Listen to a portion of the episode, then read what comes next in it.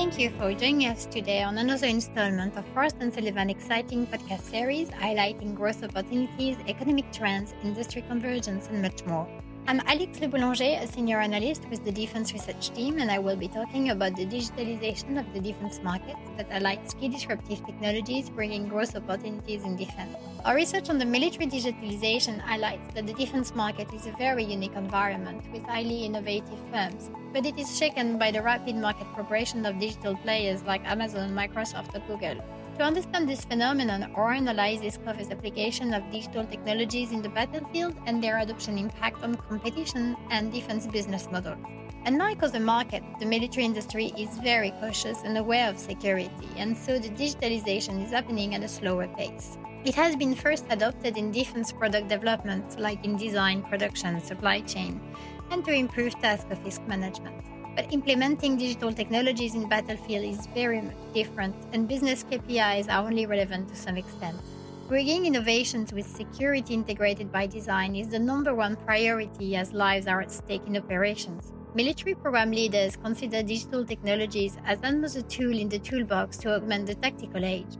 Adopting the cloud to compute data analytics and train AI to learn new patterns in combat training is more relevant than adopting just a cloud.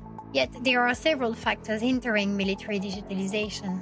First, technology maturity, but also existing substitutes, and finally, the origin of technology providers.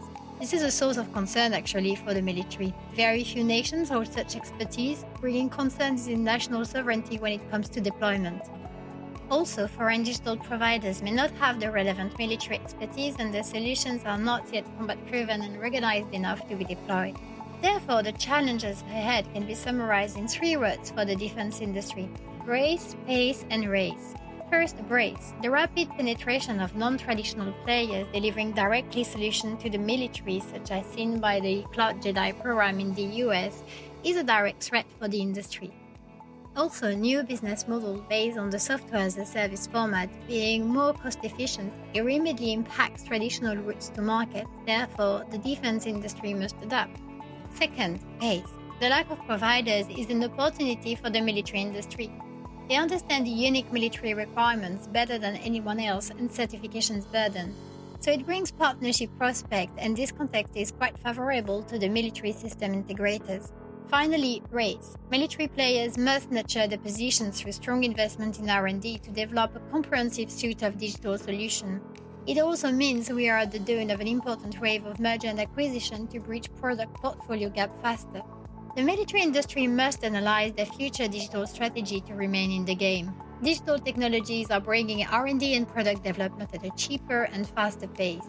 This is a change to explore new functionalities and products while keeping up with competition.